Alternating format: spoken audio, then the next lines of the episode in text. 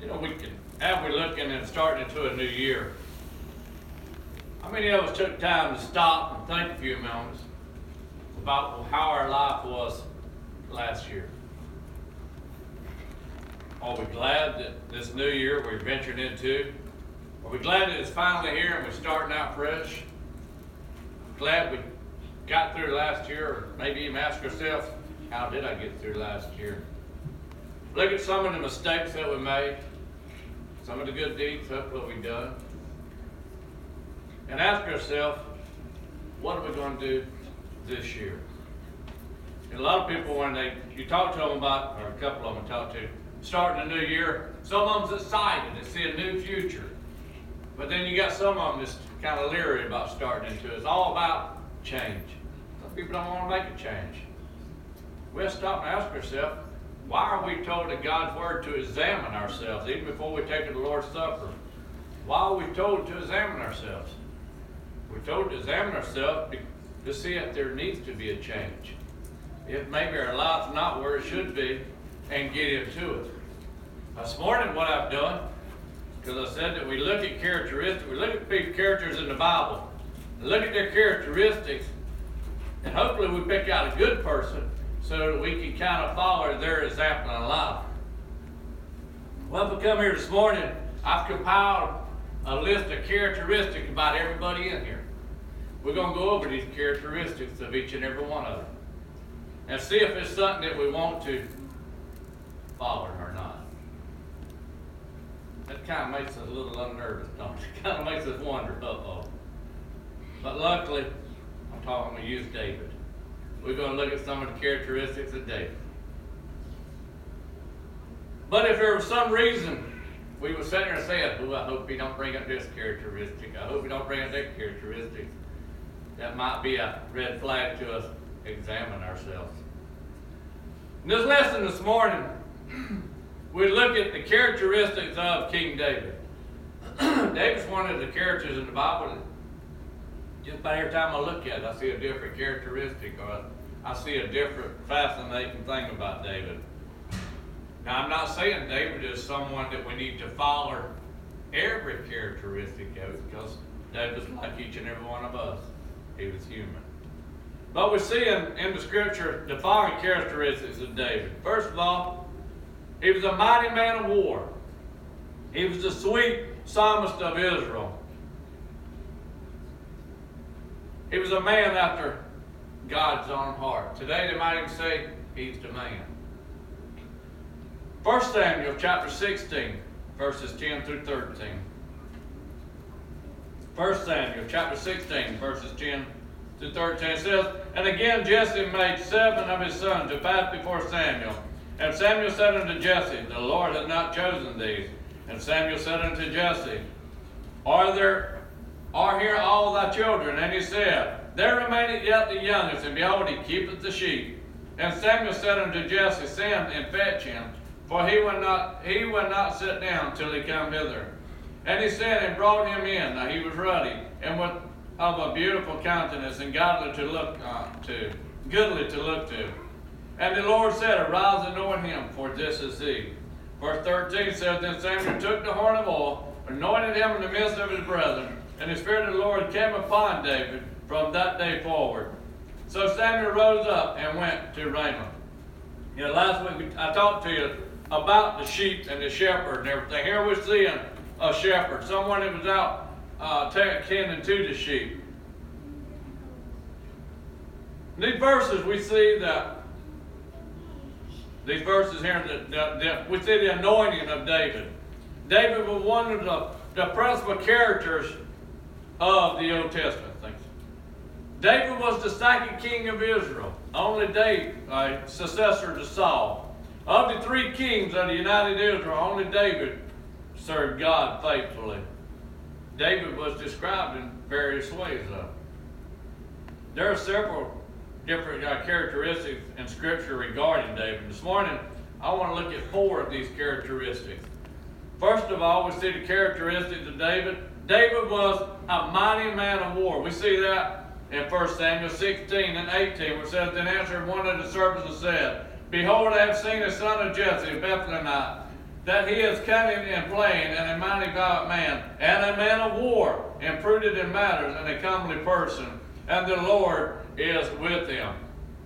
Now we see that this characteristic is said David is described and introduced to us, David the warrior. Now in First Samuel eighteen and seven, and the women answered one another as they played, and said, Saul has slain his thousands, and David his ten thousands. He was a mighty because of his faith in God. Now First Samuel seventeen and thirty-seven tells us, David said, moreover, the Lord that delivereth me out of the paw of the lion, out of the paw of the bear, he will deliver me out of the hand of this Philistine. And Saul said unto David, go, and the Lord be with you. How many times have we faced some kind of stumbling block or some kind of trials or different situation here and have that same assurance? Don't bother me because the Lord's going to carry me through it. How many times we had to go and talk to someone? We just go in there and talk to them because we know whatever the situation you're facing, God will take me through it. Or do we step back and say, oh, how am I going to get through this right here? We need to put, like David's example here, put our faith and our trust in God. First Samuel seventeen and forty-five. Then said David to the Philistine, thou comest to me with a sword and with a spear and with a shield, but I come to thee in the name of the Lord of hosts, the God of the armies of Israel, whom thou hast defiled. Now while David's faith was great, his name as a warrior was not valued as highly to God as the name of a peacemaker. We see that God wanted, God wanted a man of peace to build his house.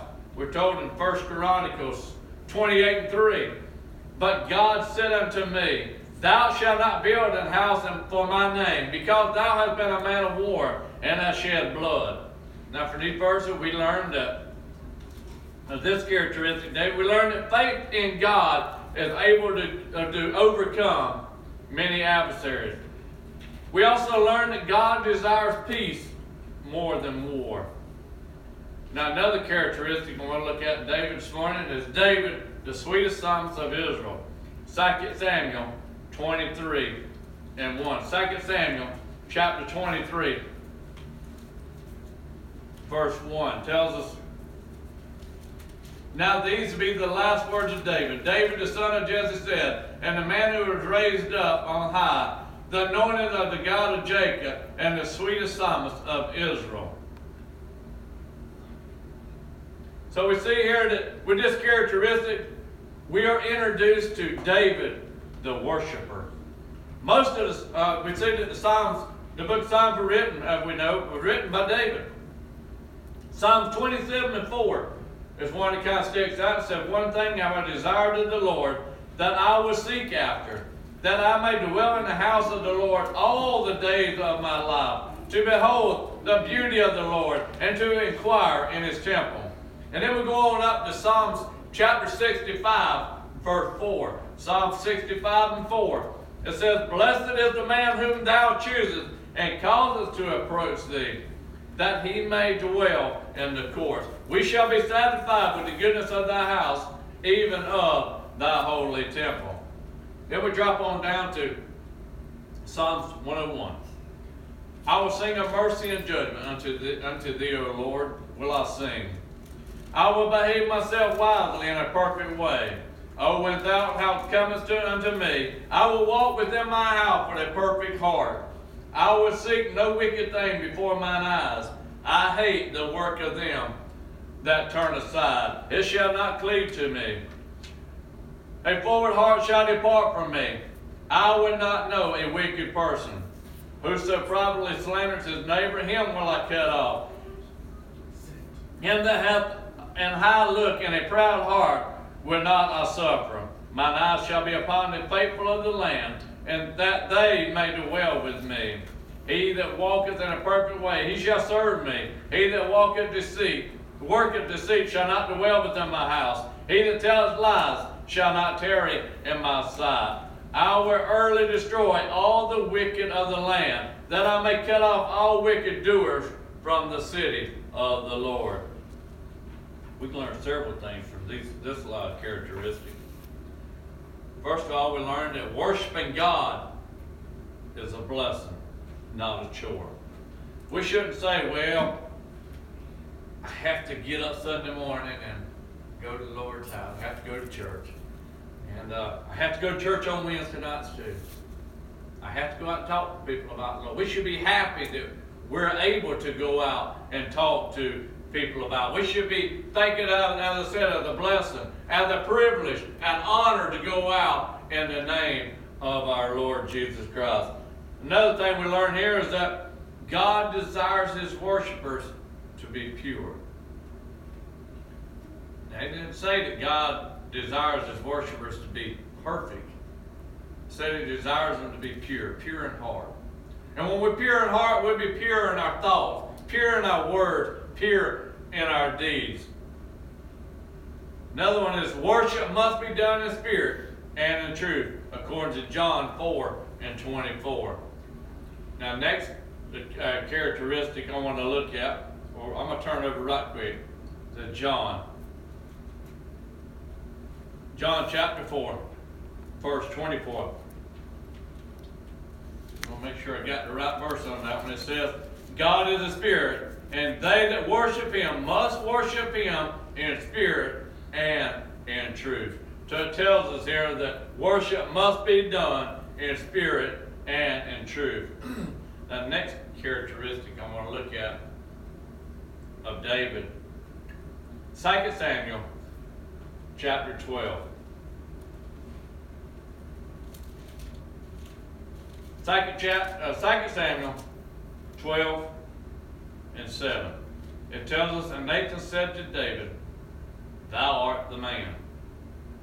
Thus saith the Lord God of Israel, I anointed thee king over Israel, and I delivered thee out of the hand of Saul. How many times have we heard about something that happened, or uh, someone believed a certain way, or someone done a certain thing, or didn't do a certain thing?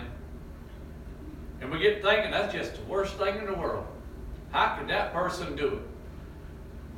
And then God kind of reveals it to us, you know what, too long ago, I sort of done the same thing. I was that man. How many times have we seen that we have messed up?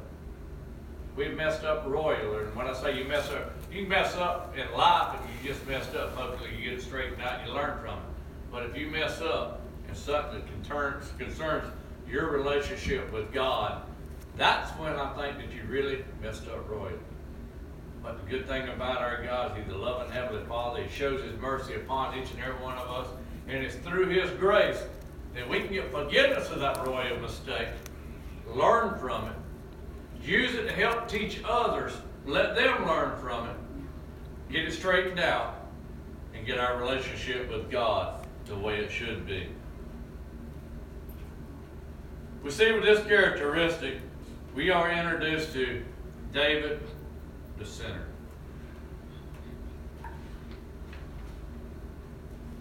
We find the background to this characteristic in Second Samuel chapter eleven.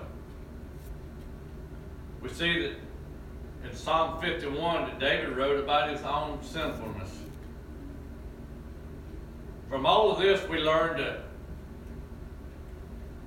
Romans three and twenty-three tells us that all have sinned.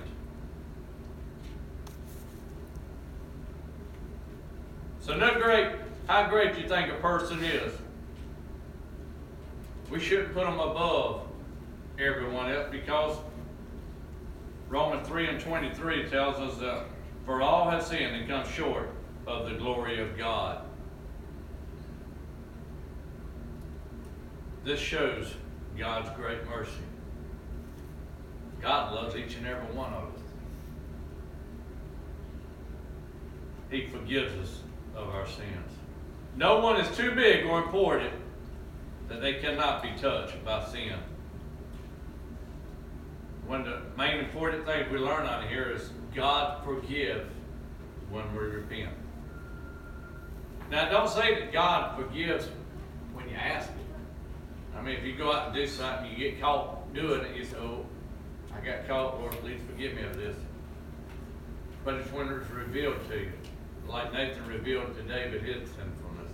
When it's revealed to us and it really perches in our heart to the point that we're real penitent of it, and we earnestly and honestly ask God for forgiveness of it, then he forgives us. One of the final characteristics that David on reveal is, or this scripture reveals, we see in First Samuel chapter thirteen, verse fourteen.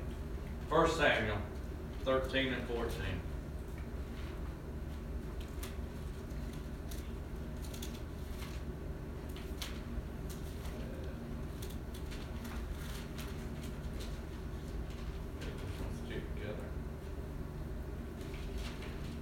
First Samuel chapter thirteen, verse fourteen tells us, "But now thy kingdom shall not continue. The Lord hath thought him a man after his own heart, and the Lord hath commanded him to be captain over his people, because thou hast not kept that which the Lord commanded thee." Excuse me. How many times have we stopped and we kind of examine ourselves and say, you know, I don't feel as close to God as I was before. Do you feel as close to God now as you did when you come up out of the water at your time of baptism? If not, we need to ask ourselves, why not? God's the same place he's always been and always will be. We have to examine ourselves to find out that we're the ones that moved.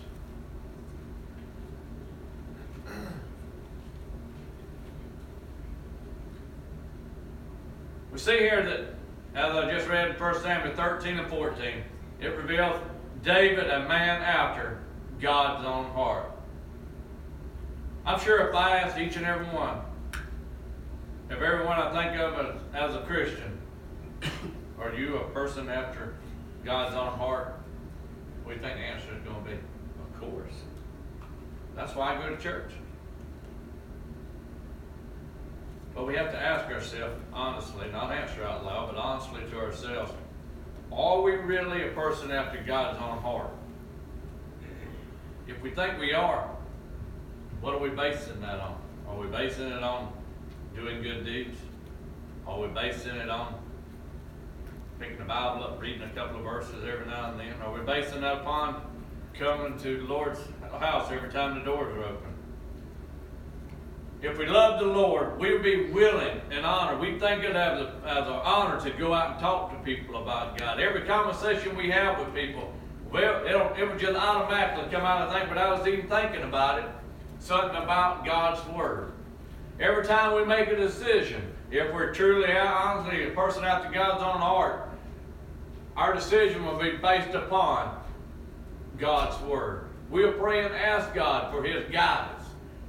Most of all, we're willing to accept God's guidance. So it be told in our words and in our deeds. People can actually see them. We wouldn't be worried if someone brought up our characteristics and, and talked about them.